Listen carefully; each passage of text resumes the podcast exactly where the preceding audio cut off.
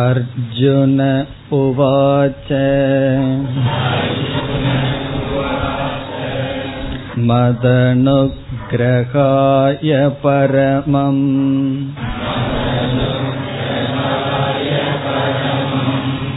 गुह्यमध्यात्मसंज्ञितम्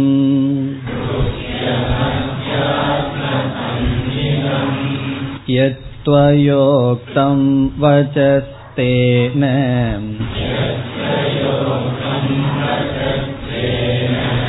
मोहोऽयं विगतो मम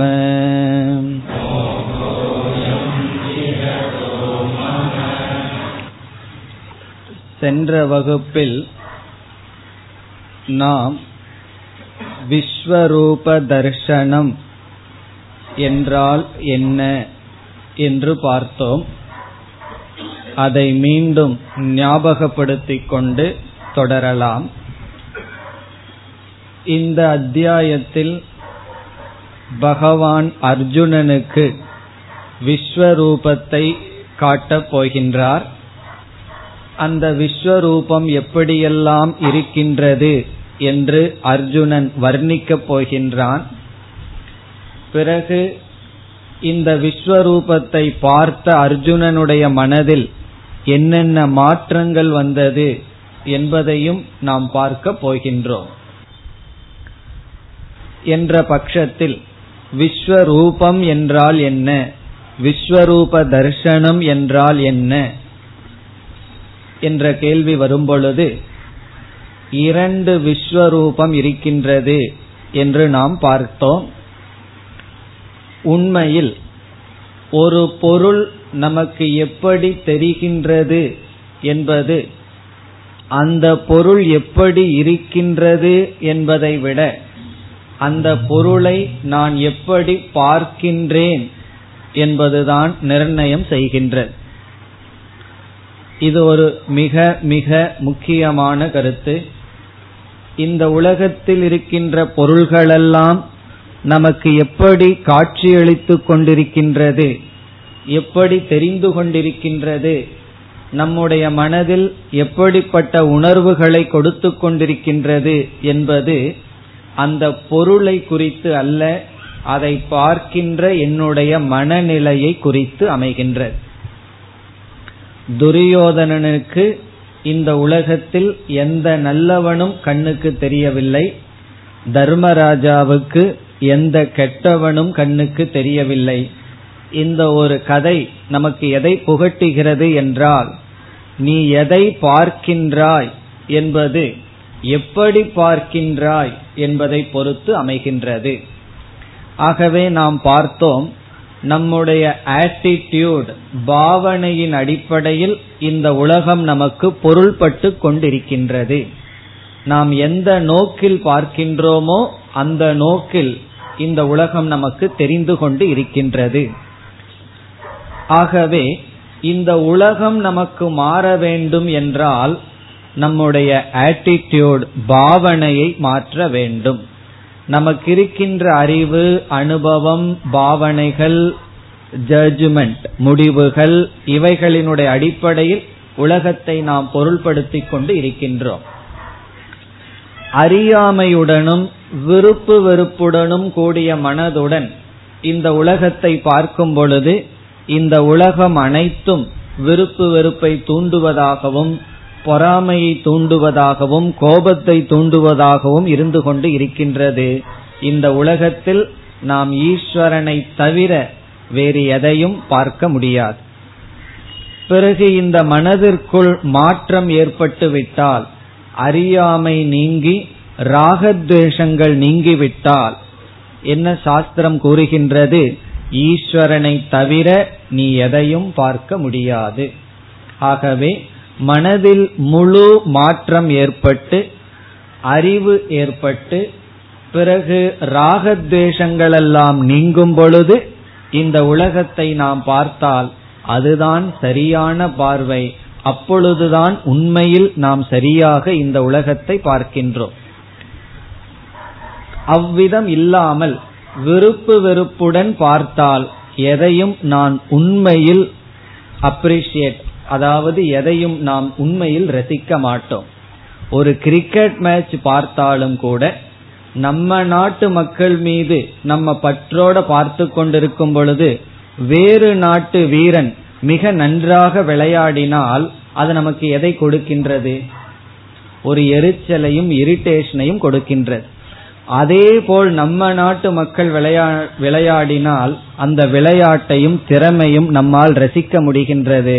இதற்கெல்லாம் காரணம் என்ன என்றால் நாம் எந்த ஒரு ராகத்வேஷத்துடன் பார்க்கின்றோமோ அதனுடைய அடிப்படையில் தான் உலகம் தெரிகிறது.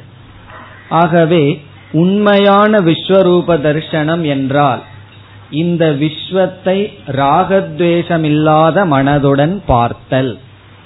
விருப்பு வெறுப்பு இல்லாத மனதுடன் பக்குவமடைந்த மனதுடன் இந்த உலகத்தை பார்த்தால் நாம் பார்க்கின்ற அனைத்தும் ஈஸ்வர சொரூபம். அதுதான் விஸ்வரூப தர்சனம். இப்ப இந்த தர்சனத்தை நாம் அடைவது அடையாமல் இருப்பது என்பது நம்முடைய மனதை நாம் பண்படுத்துவது அல்லது பண்படுத்தாமல் இருப்பது இதை பொறுத்து அமைகின்றது. இந்த விஸ்வரூபம் என்றும் நம்மை விட்டு மறைந்து சென்று விடாது. காரணம் கண்ணை திறந்து காதை திறந்து வாயை திறந்து என்றால் இந்திரியங்களை எல்லாம் பயன்படுத்தும் பொழுது வருகின்ற அனைத்து அனுபவங்களும் நாம் ஈஸ்வரனை தீண்டுதல் ஆகின்றது. ஆனால் இப்படிப்பட்ட ஒரு மாற்றம் மனதில் வர வேண்டும். என்ன மாற்றம்? நம்முடைய ஆட்டிடியூட் பாவனை மாறி இந்த உலகம் ஈஸ்வரனாக பார்க்க வேண்டும் என்றால் அந்த ஆட்டிடியூடு மாற நமக்கு ஒரு மாடல் தேவைப்படுகின்றது. அதற்கு ஒத்திகை போல் ஒரு உருவம் நமக்கு தேவைப்படுகின்றது. ஆகவே இரண்டாவது விஸ்வரூபம் என்பது இந்த அத்தியாயத்தில் நாம் பார்க்க போகின்ற பகவான் தற்காலிகமாக அர்ஜுனனுக்கு காட்சியளித்த உருவம். அதில் இந்த அனைத்து உலகமும் தன்னிடத்தில் இருப்பதாக காட்சியளிக்கின்றார். அந்த உருவத்தில் அர்ஜுனன் என்னெல்லாம் பார்த்தான் என்பதை நாம் பார்க்க போகின்றோம்.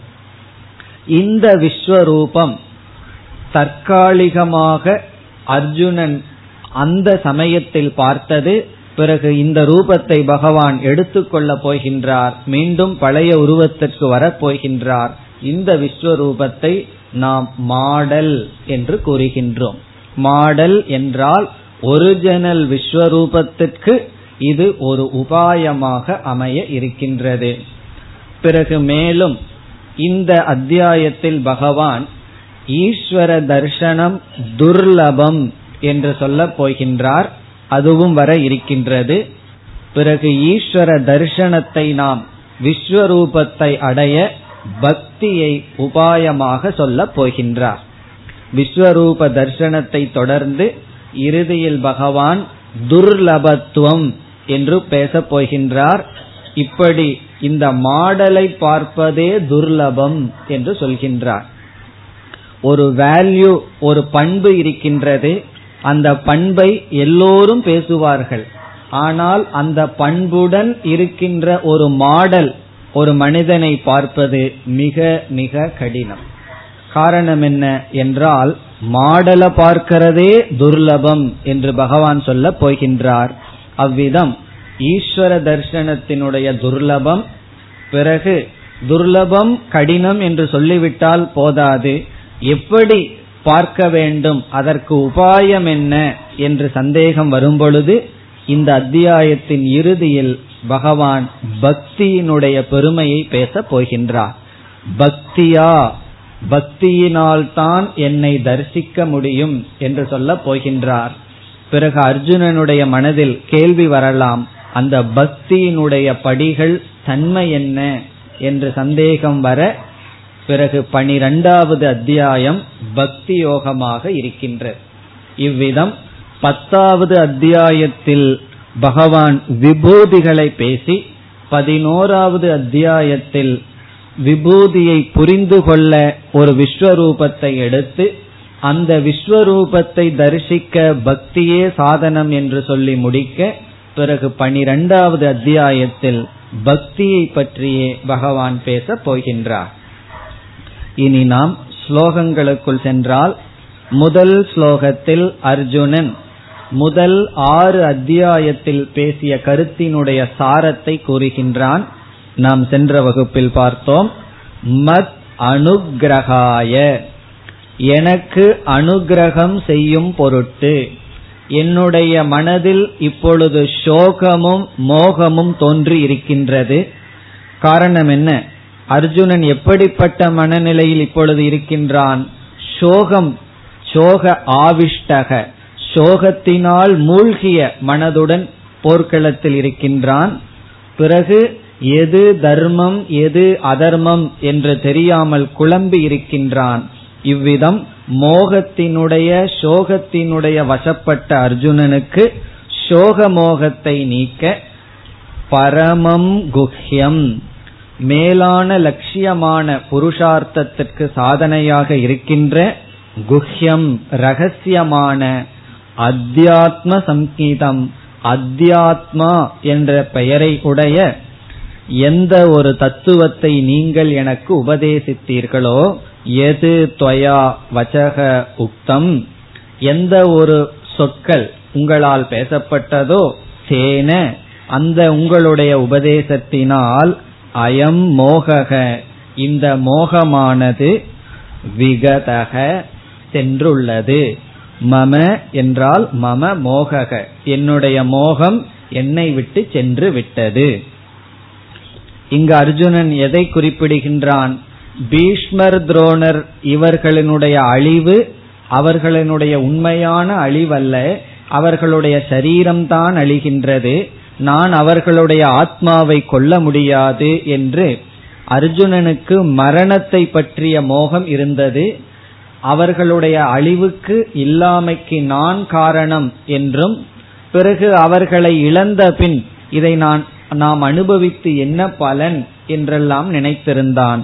அந்த ஜீவனை குறித்த மோகமானது சென்றுள்ளது என்று அர்ஜுனன் கூறுகின்றான்.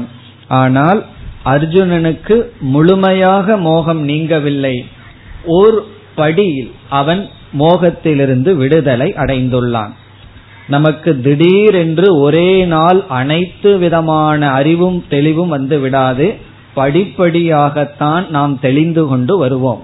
ஒவ்வொரு தெளிவும் வரும் பொழுது நம்ம மனசுல என்ன அறிவு வரும்? இப்ப எனக்கு தெளிவாகி விட்டது புரிந்து விட்டதுன்னு ஒரு மகிழ்ச்சி வரும். பிறகு கொஞ்ச நாளைக்கு பிறகு பார்த்தா வேற புதிதா வராத சந்தேகம் எல்லாம் வந்துடும் ஐயையோ புதிதா இனி ஒரு சந்தேகம் வந்துடுதேன்னு தோணும். பிறகு கொஞ்ச நாள் அந்த சந்தேகம் நீங்கும். அப்ப மனதுல இப்ப எனக்கு ஒரு தெளிவு வந்தது என்று தோன்றும். அந்த நிலையில் அர்ஜுனன் இங்கு சொல்கின்றான் இப்பொழுது எனக்கு ஓரளவுக்கு தெளிவு வந்துள்ளது பிறகு அடுத்த ஸ்லோகத்தில் மீண்டும் அர்ஜுனன் பகவான் கூறிய மற்ற அத்தியாயங்களினுடைய சாரத்தை கூறுகின்றான் இரண்டாவது ஸ்லோகம் भवाप्ययौ हि भूतानाम् श्रुतौ विस्तरशो मया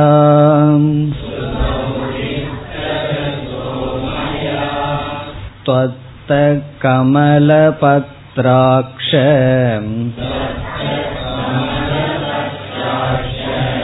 माहात्म्यमपि चाव्ययम्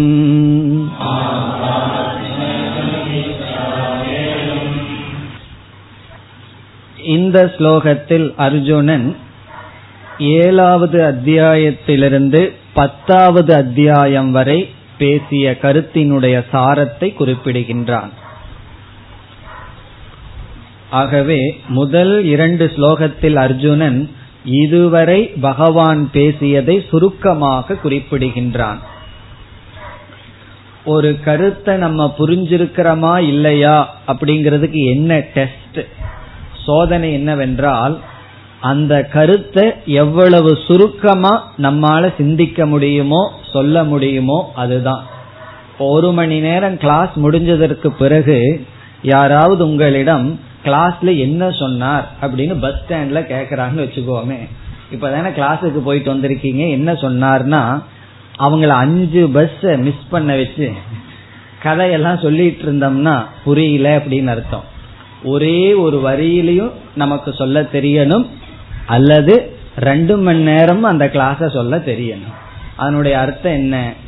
ஒரு கருத்தை நம்ம சுருக்கமா மனதில் வாங்க வாங்க அந்த கருத்தை நம்ம நன்கு புரிந்துள்ளோம் என்பது பொருள். சொல்ல தெரிஞ்சாதான் புரிஞ்சிட்டோங்கிற அர்த்தம் அல்ல. மிக சுருக்கமாக மனதில் பதி வைத்திருக்க வேண்டும். அதைத்தான் அர்ஜுனன் செய்கின்றான்.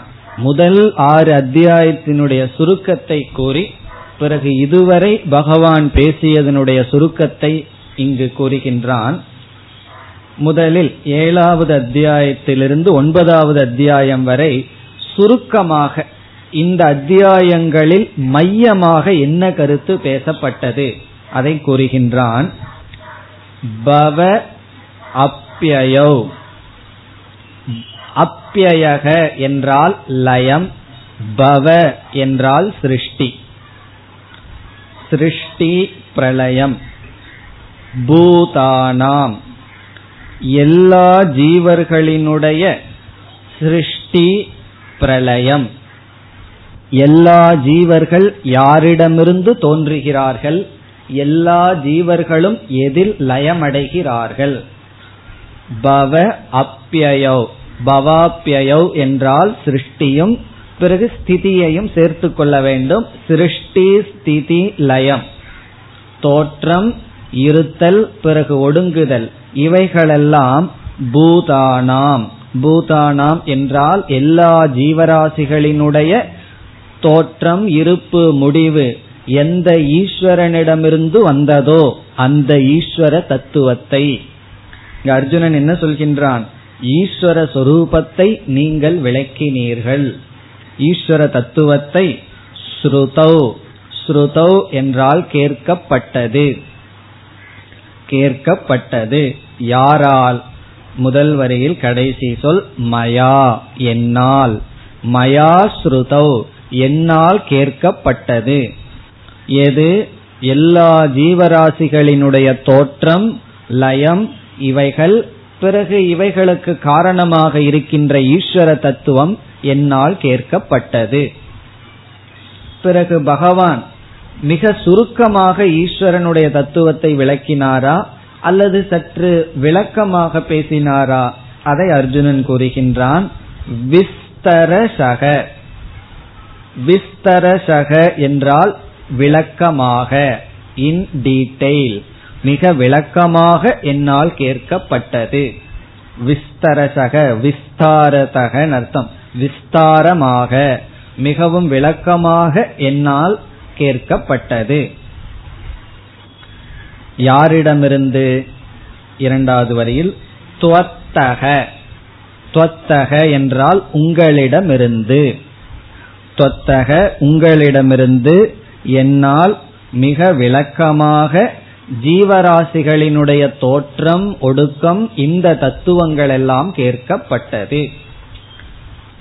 இதிலிருந்து அர்ஜுனன் என்ன சொல்கின்றான்? நீங்கள் ஈஸ்வர தத்துவத்தை தெளிவாக விளக்கினீர்கள். கடவுள் என்பவர் இந்த உலகத்திற்கு காரணமானவர். அதெல்லாம் பேசிக் கொஸ்டின் பேசிக் கொஸ்டின்னா வேதாந்தத்துக்குள்ள வந்தா சில பேசிக் நாலேஜ் நமக்கு என்ன இருக்கணும்? ஈஸ்வர லட்சணம். கொஸ்டின் அண்ட் ஆன்சர் எல்லாம் வைக்கிறதா இருந்தா இந்த கேள்விதான் ஃபர்ஸ்ட் கேட்பேன். ஈஸ்வர லட்சணம் ஒன் வேர்ட் ஆன்சர் சொல்லணும். ஈஸ்வர லட்சணம்ங்கிறதுக்கு ஏழு எட்டு பேஜ் எழுதாம ஒரே வார்த்தையில ஈஸ்வரன் யார் என்றால் என்ன பதில் சொல்லணும்? நான் பலமுறை சொல்லியிருக்கேன். ஜெகத் காரணம்.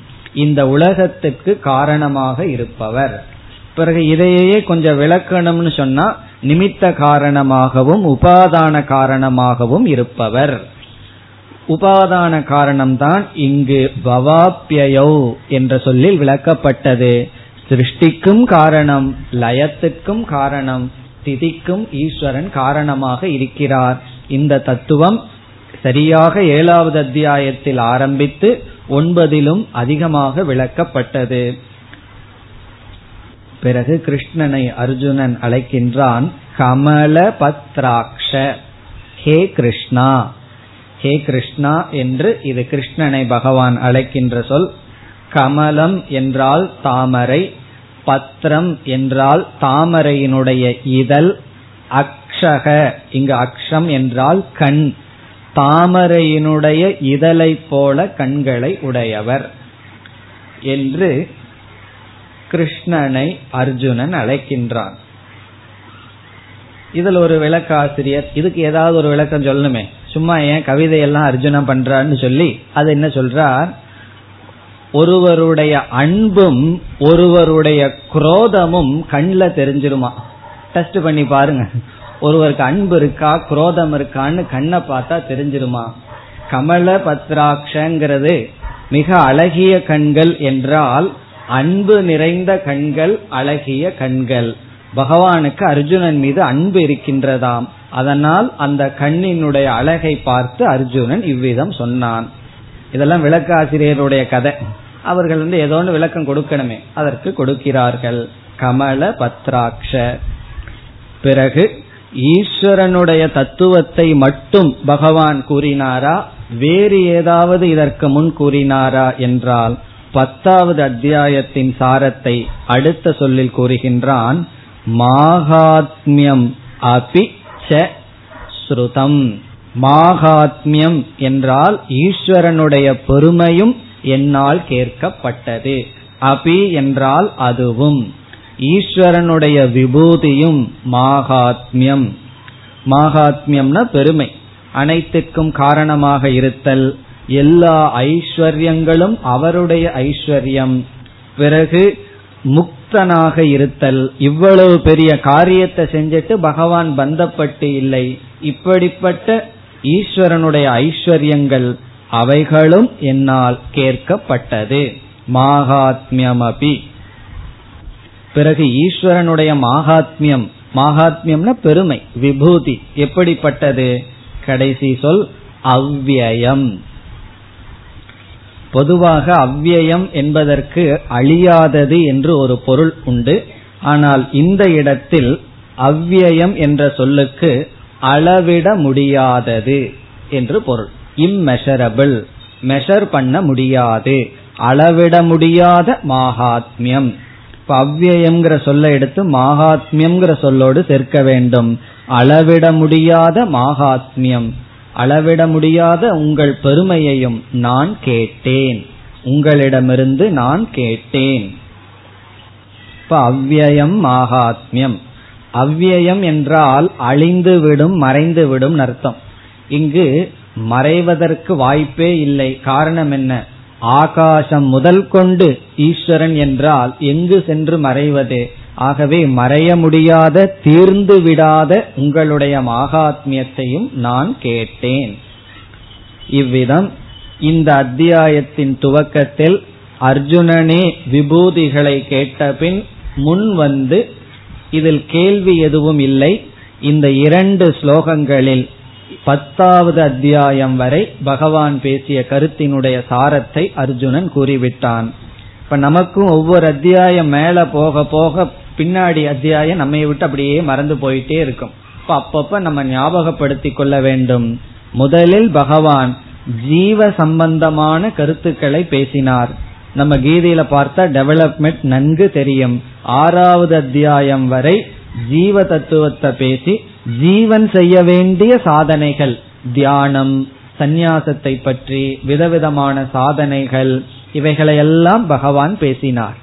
பிறகு ஏழாவது அத்தியாயத்திலிருந்து ஈஸ்வர தத்துவத்திற்கு வந்தார் பத்தாவது அத்தியாயத்தில் ஈஸ்வரனுடைய பெருமை அமைந்தது இதை கூறி பிறகு அர்ஜுனன் அடுத்த ஸ்லோகத்தில் விஸ்வரூப தர்சனம் வேண்டும் என்ற பிரார்த்தனை செய்ய போகின்றான் மூன்றாவது ஸ்லோகம் एवमेतत् यथा तत्त्वम् आत्मानं परमेश्वर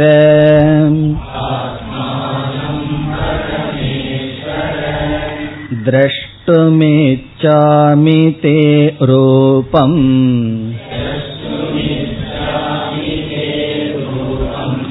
ऐश्वरं पुरुषोत्तम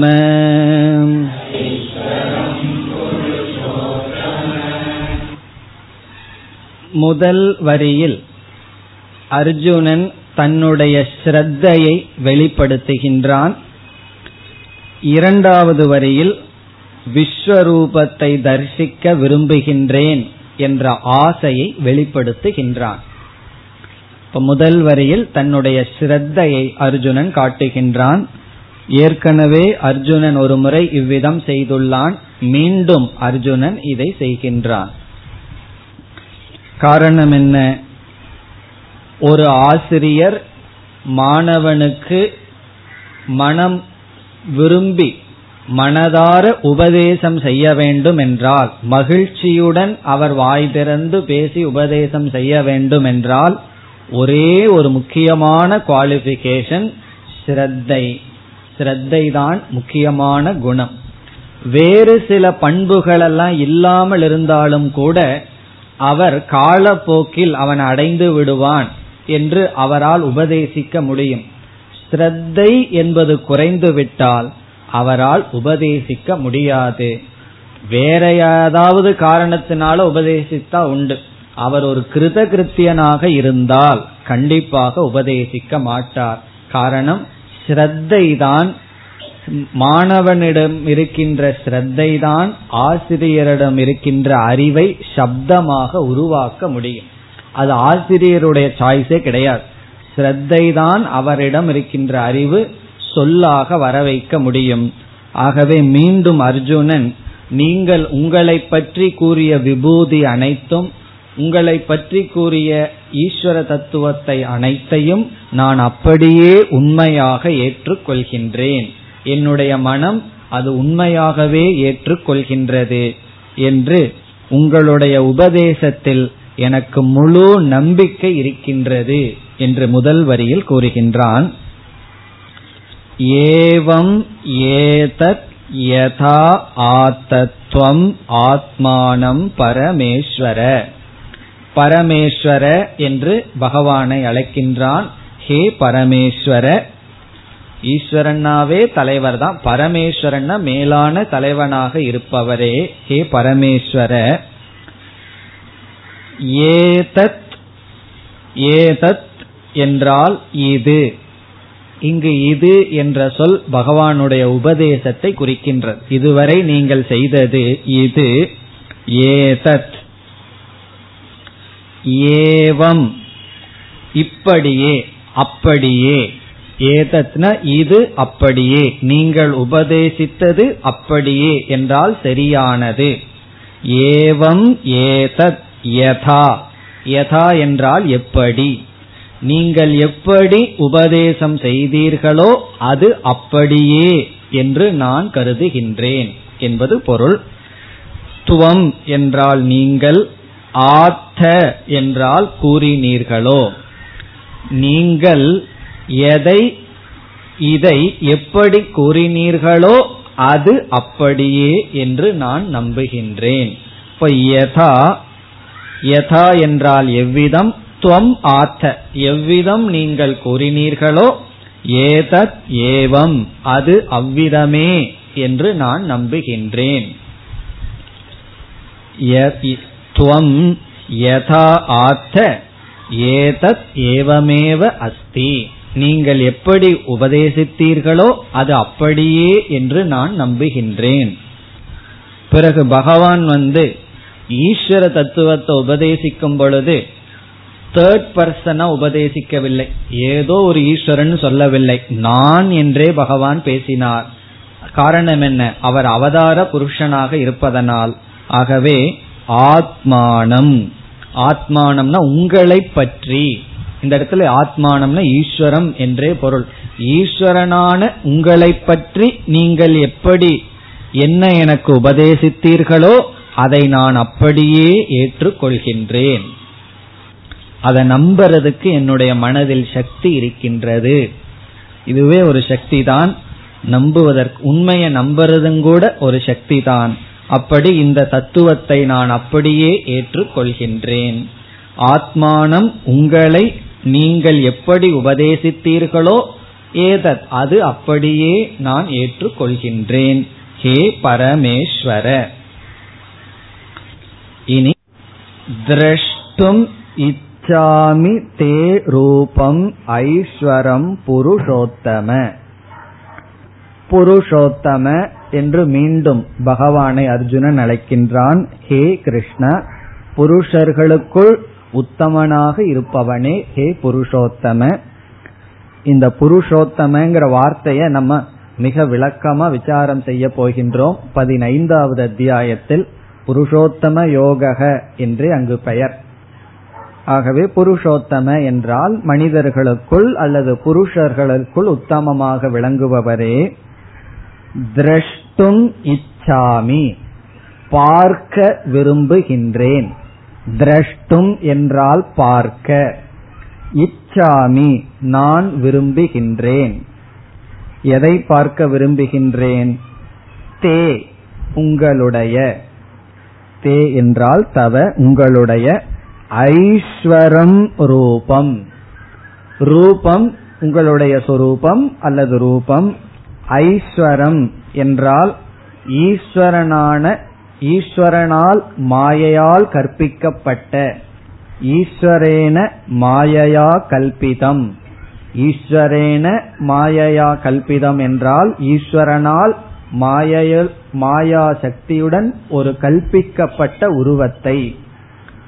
ஐஸ்வரம் ஈஸ்வரனால் கற்பிக்கப்பட்ட ஒரு உருவத்தை நான் பார்க்க விரும்புகின்றேன்.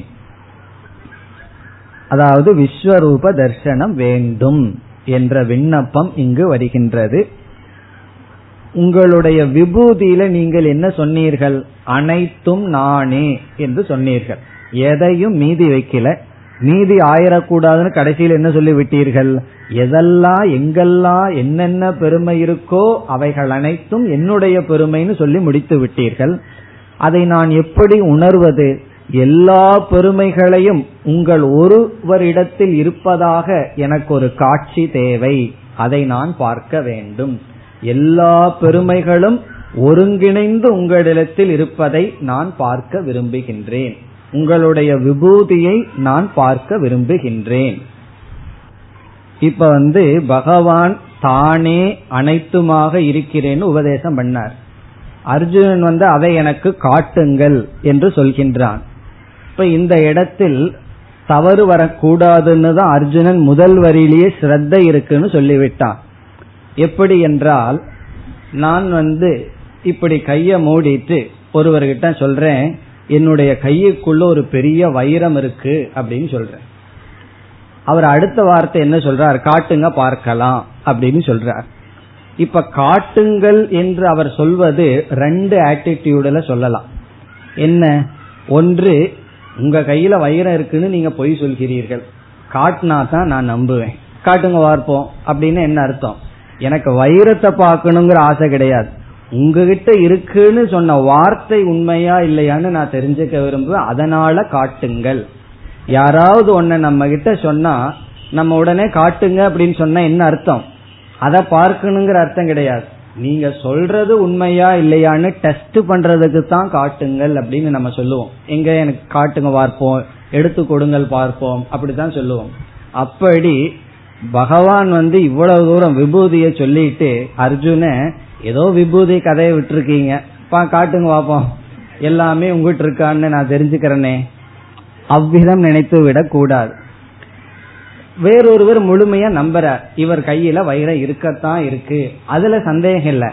அந்த வைரத்தினுடைய பெருமையை நான் பார்க்க விரும்புறேன். சும்மா வாயில இவ்வளவு ஒரு ஒரு வைர கல் உங்ககிட்ட இருக்குன்னு சொன்னா போதாது. நான் அந்த வைரத்தினுடைய பெருமையை பார்க்க விரும்புகிறேன். ஆகவே காட்டுங்கள். அந்த ஆட்டிடியூட்லயும் சொல்லலாம் அல்லவா? இப்ப அர்ஜுன எந்த ஆட்டிடியூட்ல சொல்றான்? என்றால் முதல் வரியில எனக்கு சிரத்தை இருக்குன்னு சொல்லிட்டான். நீங்க விஸ்வரூபத்தை காட்டுறீங்களோ இல்லையோ நான் நம்புறேன். இருந்தாலும் அந்த ரூபத்தை நான் பார்க்க விரும்புகின்றேன்.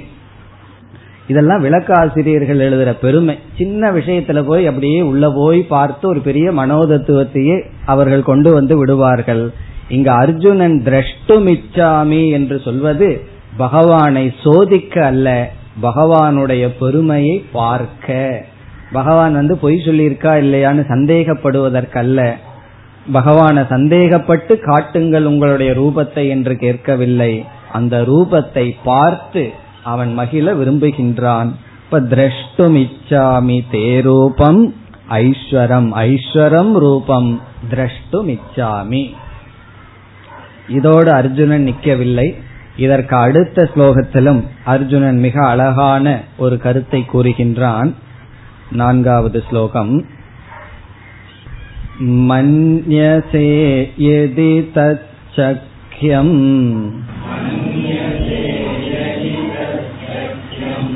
मया द्रष्टुमिति प्रभो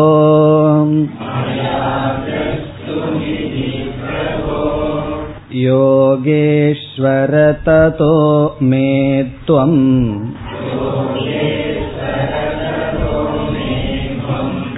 दर्शयात्मानमव्ययम्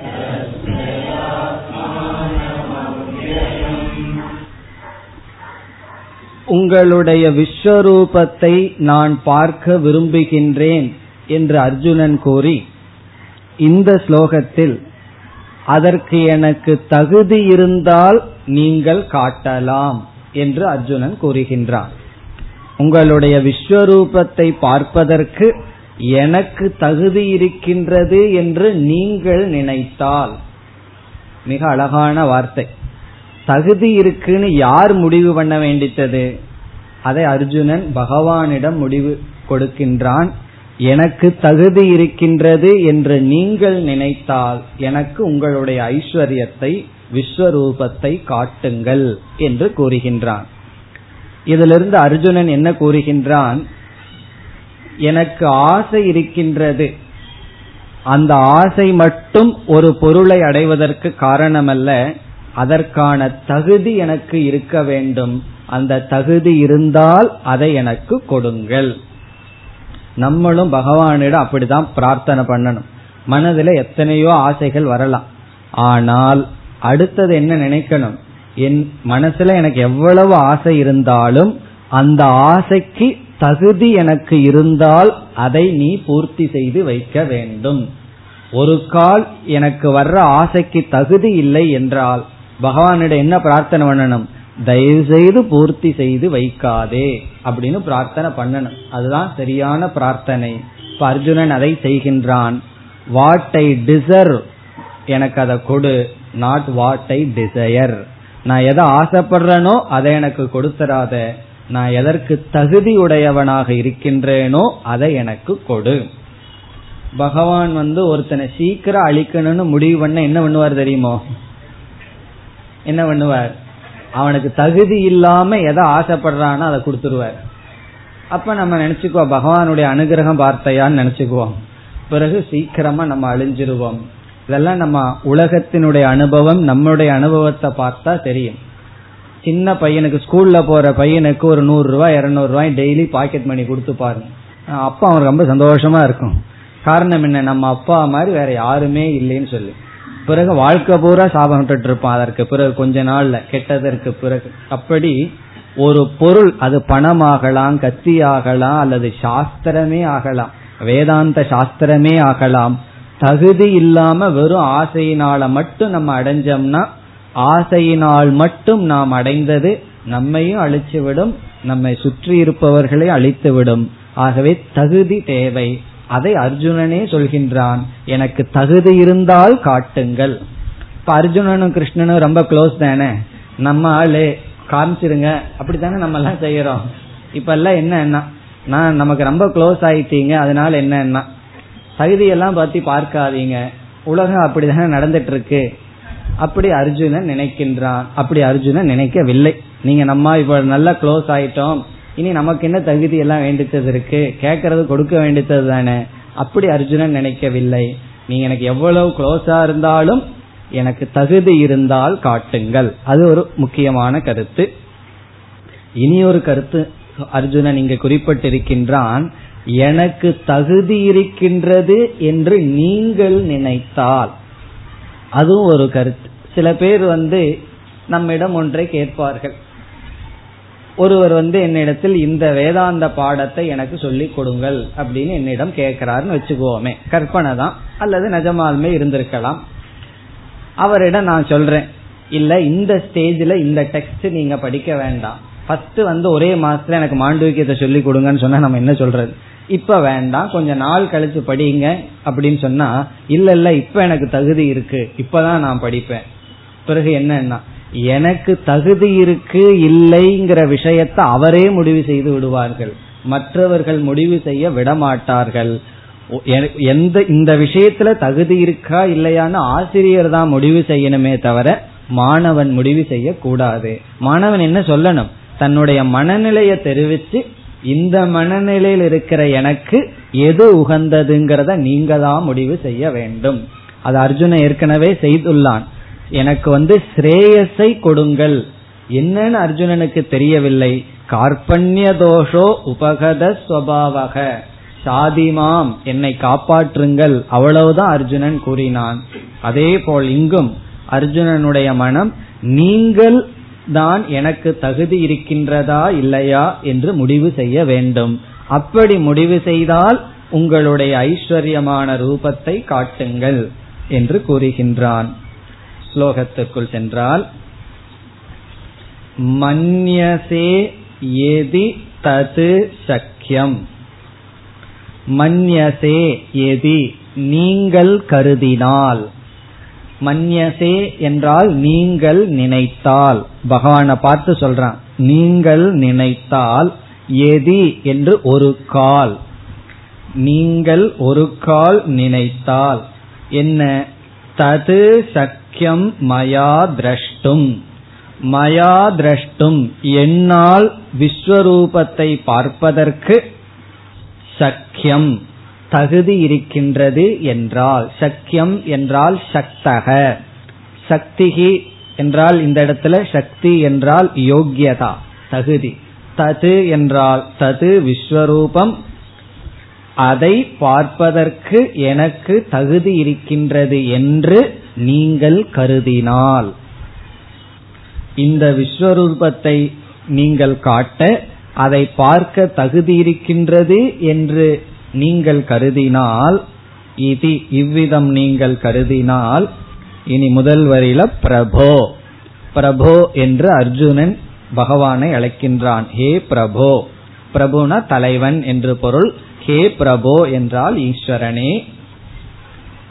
பிறகு அடுத்த சொல்லும் அர்ஜுனன் ஈஸ்வரனை அழைப்பது பகவானை அழைப்பது யோகேஸ்வர யோகேஸ்வர என்று பகவானை அர்ஜுனன் அழைக்கின்றான். யோகத்திற்கு ஈஸ்வரனாக இருப்பவரே. யோகத்திற்கு தலைவனாக இருப்பவரே. பிரபோ தலைவனாக இருக்கின்ற கிருஷ்ணா அதை பார்க்க எனக்கு தகுதி இருக்கின்றது என்று நீங்கள் கருதினால் ததக. பிறகு எனக்கு தகுதி இருக்கின்றது என்று நீங்கள் முடிவு செய்த பிறகு மே எனக்கு துவம் நீங்கள் தர்ஷய காட்டுங்கள். எனக்கு நீங்கள் காட்டுங்கள். எது? ஆத்மானம். உங்களை. ஆத்மானம் என்றால் உங்களை. எப்படிப்பட்ட நீங்கள்? அவ்வியம். இந்த இடத்துல அவ்வியம்னா அளவிட முடியாத உங்களுடைய பெருமையை உங்களுடைய விஸ்வரூபத்தை உங்களை எனக்கு காட்டுங்கள். இப்ப கடைசி இரண்டு ஸ்லோகத்தில் அர்ஜுனன் தன்னுடைய ஸ்ரத்தையை கோரி விஸ்வரூப தர்சனம் வேண்டும் என்ற விண்ணப்பத்தை வைத்து அதற்கு மேல் எனக்கு தகுதி இருக்கின்றது என்று நீங்கள் கருதினால் அதை நீங்கள் எனக்கு காட்டுங்கள் என்று சொல்லி முடித்தான். இவ்விதம் முதல் நான்கு ஸ்லோகங்கள் அர்ஜுனன் பேசினான். இனி பகவான் பேசுகின்றார். श्रीभगवानुवाच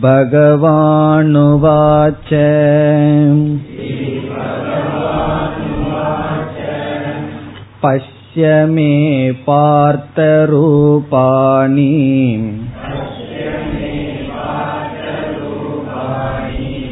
शतशोतसहस्रशः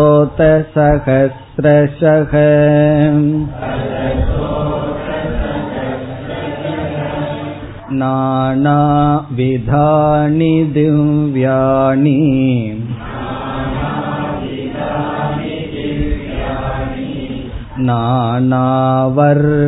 नानावर्णाकृतीनि च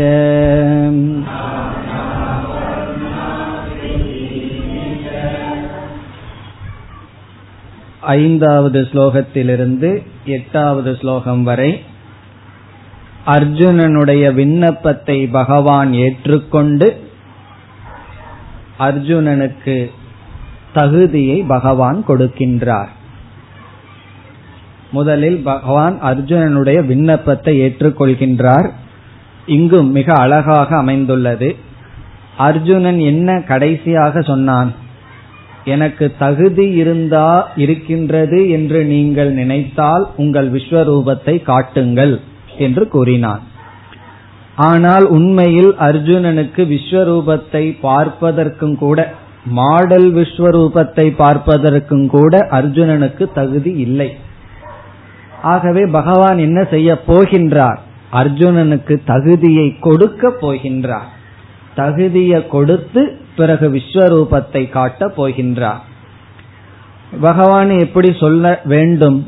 எப்படி சொல்லி இருக்கலாம் என்றால் ஹே அர்ஜுனா உனக்கு தகுதி எல்லாம் கிடையாது. சும்மா தகுதி இல்லாம விஸ்வரூபத்தை பார்க்கணும்னு எல்லாம் ஆசைப்பட்டுட்டு இருக்காத. அப்படின்னு சொன்ன உடனே அர்ஜுனனுக்கு என்ன ஆகும்? உடனே முதல்ல துக்கம் வரும். பிறகு அந்த துக்கத்தை நீக்கிறதுக்கு பகவான் கவலைப்படாத. நான் உனக்கு தகுதியை கொடுக்கறேன் அப்படின்னு கூட பகவான் பெருமை எடுத்தி கொள்ளவில்லை. பகவான் என்ன பண்றார்? முதல்ல நீ விஸ்வரூபத்தை பார் அப்படின்னு சொல்றார். அப்ப அர்ஜுனனுடைய மனது எவ்வளவு குளிர்ந்திருக்கும்? எனக்கு தகுதி இருந்தால் காட்டுங்கள் என்று சொன்ன அர்ஜுனனுக்கு நீ பார்னு சொன்ன உடனே அர்ஜுனனுடைய மனதில் ஒரு மகிழ்ச்சி. பிறகு பகவான் என்ன செய்யறார் தகுதியை கொடுக்கின்றார். அதாவது ஒன்றுக்கு நமக்கு தகுதி இருக்கா இல்லையாங்கிற முடிவை குரு கிட்ட விட்டம் சொன்னா அதனுடைய பலன் என்னன்னா தகுதியை கொடுத்து நமக்கு அதை கொடுப்பார் என்று பொருள். இப்ப அர்ஜுனன் வந்து எனக்கு காட்டுங்கன்னு சொல்லியிருந்தா பகவான் என்ன செஞ்சிருப்பார்? முடியாது அப்படின்னு சொல்லியிருப்பார். எனக்கு தகுதி இருந்தால் காட்டுங்கள்னு சொன்ன உடன் தகுதியை கொடுத்து பகவான் தன்னுடைய சொரூபத்தை காட்டப் போகின்றார். அதுவும் எப்படி ஆரம்பிக்கிறார்? நீ விஸ்வரூபத்தை பார் என்று சொன்னவுடனேயே அவனுக்கு தகுதி இருக்கின்றது என்பதை அவனுக்கு தெரிவித்து பிறகு இந்த கண்ணால் பார்க்க முடியாது அதற்கு தகுந்த உனக்கு ஞானக்கண் கொடுக்கின்றேன் திவ்ய சக்ஷு கொடுக்கின்றேன் உனக்கு நான் தகுதியை கொடுக்கின்றேன் என்று சொல்ல போகின்றார். இப்ப முதல்ல என்ன சொல்ல போறார்? முதல் வார்த்தை பஷ்ய பார். பார் எடுத்த உடனே பார் அப்படின்னு சொல்றார். இதெல்லாம் சாதாரண வழக்குல நம்ம கையாளும் யாராவது இடம் பேசும் பொழுது ஒரு நம்ம கிட்ட வந்து ஒரு பொருள் இருக்கான்னு கேட்கிறார். நம்ம கிட்ட இருக்கு. அவருக்கு கொடுக்க நம்ம தயாரா இருக்கோம். ஆனா இந்த ஆன்சர் கடைசியில தான் வரும். பொருள் உனக்கு வேணுமா? அது இருக்கான்னு என்கிட்ட கேக்குறையா இப்படி எல்லாம் கேட்டு கடைசியில சரி தர்றேன் அப்படின்னு சொல்லுவோம். அப்படி ஒரு பொருளை நமக்கு யாருக்காவது நம்ம போய் உதவி செய்யறதா இருந்தா அதை கடைசியில வச்சுக்குவோம். ஆனா பகவான் எப்படி அதை முதல்ல வைக்கிறார். பஷ்ய நீ பார். என்னுடைய விஸ்வரூபத்தை நீ பார் என்று சொல்லி பிறகு தகுதியை கொடுக்க போகின்றார். பஷ்யமே பார்த்த ரூபாணி. பார்த்த ஹே அர்ஜுன பார்த்தன் அர்ஜுனனை அழைக்கின்றார். மே ரூபாணி பஷ்ய என்னுடைய ரூபங்களை நீ பார். மே என்றால் என்னுடைய ரூபாணி என்னுடைய ரூபங்களை நீ பார். அர்ஜுனா நீ பார்ப்பாயாக. பிறகு ஒரு உருவத்தை தான் அர்ஜுனன் ஏற்கனவே பார்த்துட்டு இருக்கானே. பகவானுடைய உருவத்தை யார் பார்த்துட்டு இருக்கா அர்ஜுனன் பார்த்துட்டு இருக்கான் என்னுடைய ரூபத்தை பார்னு என்ன அர்த்தம்? என்னுடைய விஸ்வரூபத்தை பார். அது எப்படி உனக்கு காட்சியளிக்க போகிறது? சதசக. சதசக என்றால் நூற்றுக்கணக்கான. நூற்றுக்கணக்கான ரூபங்களை நீ பார். என்னுடைய நூற்றுக்கணக்கான ரூபங்களை பார். அத நூற்றுக்கணக்கு என்பதல்ல சகசிர சக ஆயிரக்கணக்கான என்னுடைய ரூபங்களை நீ பார். இங்கு நூறு ஆயிரம்ங்கிறதெல்லாம் சங்கியாவாச்சி. சங்கியான்னு சொன்னா எண்ணிக்கைக்கு முக்கியத்துவம் அல்ல அமிதவாச்சி என்று இலக்கணத்தில் சொல்லப்படும். அமிதவாச்சி என்றால் கணக்கில் அடங்காத என்று பொருள். மிதம் அப்படின்னா கணக்கில் அடங்கும் அமிதம் என்றால் கணக்கில் அடங்காத. ஆயிரக்கணக்கில் நூற்று கணக்கில் அப்படின்னு சொல்றதனுடைய அர்த்தம் வந்து அங்க ஆயிரம் நூறுங்கிற எண்ணிக்கை அல்ல. கணக்கிலடங்காத ரூபத்தை நீ பார். என்னுடைய கணக்கிலடங்காத ரூபத்தை நீ பார். பிறகு பகவானே வர்ணிக்கிறார் என்னுடைய ரூபம் எப்படி இருக்க போகின்றது? அதாவது இது ட்ரெய்லர் போல. ஒரு சினிமாவுக்கு முன்னாடி ட்ரெய்லர் பார்ப்போம் அல்லவா? அதே போல பகவான் வந்து ரூபத்தை காட்டுறதுக்கு முன்னாடி என்னுடைய ரூபத்துல நீ என்னெல்லாம் பார்க்க போகின்றாய் என்று அர்ஜுனனுக்கு கூறுகின்றார் நானா விதானி. நானா என்றால் விதவிதமான. விதானி என்றால் வேறு வேறுபட்ட உருவங்கள். நானா விதானி. நானா விதம் விதானி. ரெண்டுக்கும் உண்மையில ஒரே பொருள் தான் நானா என்றால் விதவிதமான. விதானி என்றால் விதவிதமான குணங்களையுடைய விதவிதமான தன்மைகளையுடைய ரூபங்கள். இந்த சொற்கள் எல்லாம் ரூபாணி என்பதற்கு அடைமொழி. இரண்டாவது வரையில் இருக்கிற அனைத்து சொற்களும் எப்படிப்பட்ட ரூபம்? இப்ப ரூபம்ங்கிறது விஸ்வரூபம். எப்படிப்பட்ட பகவானுடைய ரூபம்? விதவிதமாக இருக்கின்ற திவ்யாணி. திவ்யாணி ரூபாணி. திவ்யமான ரூபங்கள். மாயாமயானி அப்படின்னு அர்த்தம். திவ்யம்னா மாயாமயம். என்னுடைய மாயா சக்தியினால் தோற்று வைக்கப்பட்ட திவ்யமான ரூபங்களை பார். பிறகு மீண்டும் வர்ணிக்கின்றார். நானா வர்ண ஆக்கிருத்தீனிச்ச நானா என்றால் விதவிதமான வர்ண என்றால் வண்ணங்கள் கலர். விதவிதமான வர்ணங்களுடனும் ஆக்கிருதி என்றால் உருவங்கள். விதவிதமான உருவங்கள் விதவிதமான வர்ணங்களுடன் கூடிய ரூபங்களை நீ பார். அப்ப இந்த வீடியோ வந்து பகவான் கலர் டிவி தான். பிளாக் அண்ட் ஒயிட் கிடையாது. விதவிதமான வர்ணம்னு சொல்லியிருக்காரு. அதுல இருந்து அப்பவே என்ன பண்ணிட்டாரு பகவான்? எடுத்த உடனே நம்ம தான் படிப்படியா முன்னேறி கலர் பிளாக் அண்ட் ஒயிட்னு வந்து கலர் டிவிக்கு வந்திருக்கோம். அப்பவே பகவான் வந்து ஸ்ட்ரைட்டா கலரை காமிக்கிறார் நானா வர்ண. விதவிதமான வர்ணங்கள் விதவிதமான உருவங்கள் விதவிதமான அமைப்புகளை கொண்ட உருவங்களை நீ பார் என்று கூறி மீண்டும் அடுத்த ஸ்லோகத்தில் என்னென்ன எல்லாம் நீ பார்க்க போகின்றாய் என்னுடைய விஸ்வரூபத்தில் என்று கூறுகின்றார். பஷ்யாதித்யான் வசூன் ருத்ரான்.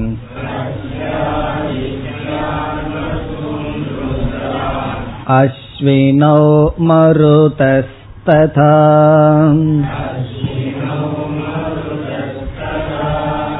बहोन्यदृष्टपूर्वाणि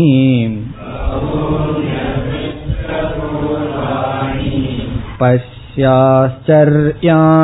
भारत